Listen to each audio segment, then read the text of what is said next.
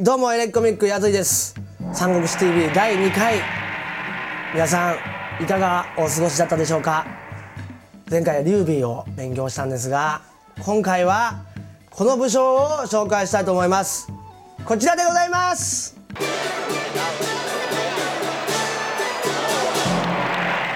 えー、義の皇帝でございますね。こちら曹操さんの略歴でございますね155年に生まれております。早いですね。175年二十歳の時に落葉の北部尉に就任。かなりの悪だったんですよ曹操は。もういたずらっ子で。もう女は触るしもう大変なもんですよこいつは。とんでもないいたずらっ子ですよ。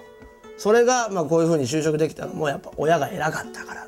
えー、184年29歳の時ですね。黄巾の乱が発生いたしましてこの時にですね、まあ、義勇軍というか漢の方の軍隊としてその黄巾の乱を治める方として、えー、参加しております。この時大活躍してます。この時に曹操ってすげえなっていう話になりました。そして、えー、190年35歳の時に反東卓連合軍に参加。東卓っていうのはまあ言ったらうん悪一番すごい悪いやつですね。こいつのおかげでまあ都が全部壊れちゃったっていうまあいるんですけどそいつあいつやばいなってことでみんなと連合して倒そうという。その時の連合軍に参加してます。そして37歳の時に清州に残る黄巾軍を討伐して自軍に吸収したと、まあ、ちょっとこのだけだとちょっと分かりづらいかもしれないですけども、まあ、自分の軍隊をようやく持ち始めたんですね。そして38歳の時に演術を打ち破る。これで自分の国を得ます。ここからまあ一国一城の主になるわけですね。200年45歳。ここ大事です。関東の戦いで袁紹を破ると。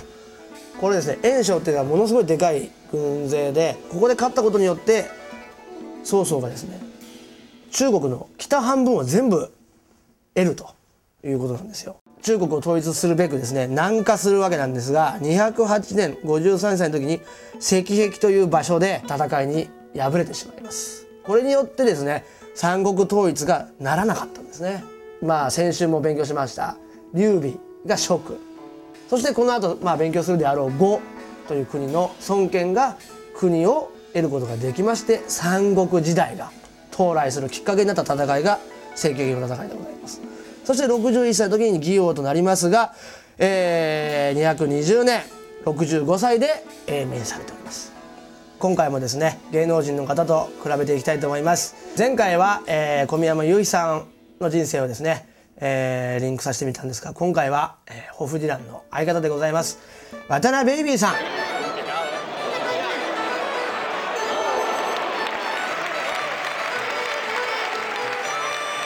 1968年に東京練馬区で生まれてますね、まあ、0歳ということで。まあ曽さんも生まれた時は0歳。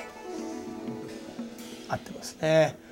で、1980年、12歳の時にビートルズに興味を持ってますが、えー、ソドさんもこのぐらいの時に詩とか歌、なんか芸術にですね、興味を持ちまして、えー、ソドさんは、まあ最終的に詩人になりますから、そういうところでも、まあベイビーさんとリンクしてるな、思います。えー、26歳の時ですね、ホフディラン結成。まあこの時、ゆうきさんに出会うと。えー、この時ですね、えー、曹操さんもですねここには書いてませんが加工トン加工園なんかですね、えー、自分の昔、えー、この後右腕になるような人たちに会っていくと、うん、ふうになってるんでまあリンクしてんじゃないかなっていうふうに思います。えー、28歳の時にですねホフディランとしてスマイルでメジャーデビューしてますね。この時まあ黄金の欄でメジャーデビューほとんどリンクしてますね。30歳の時にホフディランが、えー、発表されましてヒット曲をここでも連発するというベイビーさん。ね。もうブレイク期に入るわけですね日本武道館でワンマンライブをやってしまうほどになると。この時曹操さんはですね、えー、黄金の乱を収めましてかなり曹操ここにあるというのをですね天下に轟かせたということでまあその辺もリンクしておりますね。えー、4年後34歳の時にホフディランとして一旦活動休止です、えー、この後4年間ですね、えー、ホフディラン渡辺ベイビーさんは一人でやることによって、まあ、いろんな武者修行ですかね。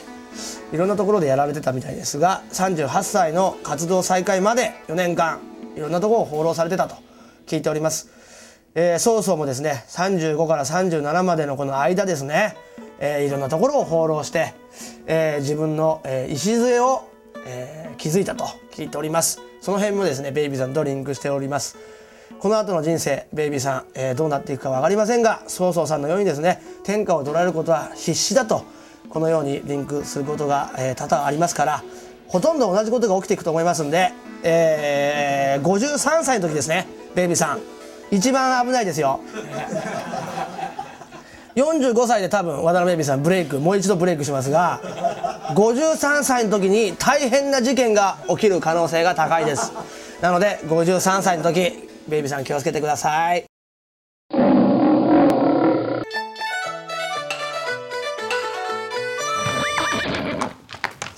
三国志にいかよのコーナー。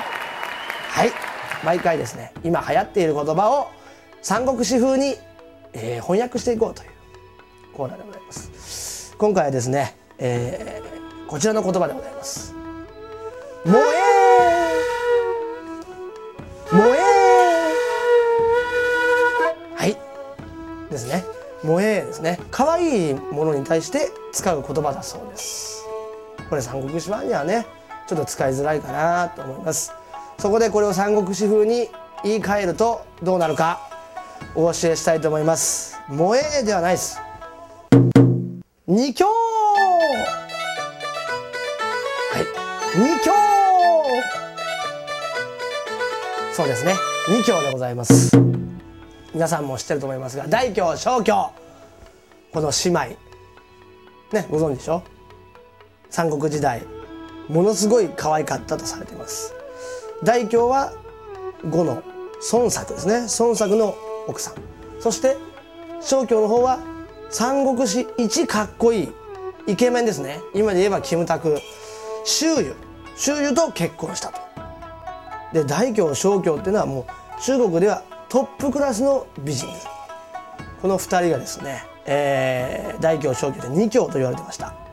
ということで、えーこれから萌えの代わりにですね可愛いものに対しては二強と言ってってほしいなと思います。例えばですねあのーメイド喫茶なんか行ったら「ご主人様」とか来たら「おう二強」そういうふうに使っていきたいなと。二強系漫画なんかねそういうふうに使っていった方がみんなもね分かりやすくなると思うんで。萌え萌え系って何？分かんない。よって三国志の人はそう思いますから。いやだから二挙二挙系だよ二挙系。ああはいはいはい。そういうふうにまあ分かりやすくなると思いますんで二挙使ってってほしいと思います。はいというわけでございましてお送りしてきました「三国志テレビ」第2回曹操の巻でございますがこの辺で終わりでございます。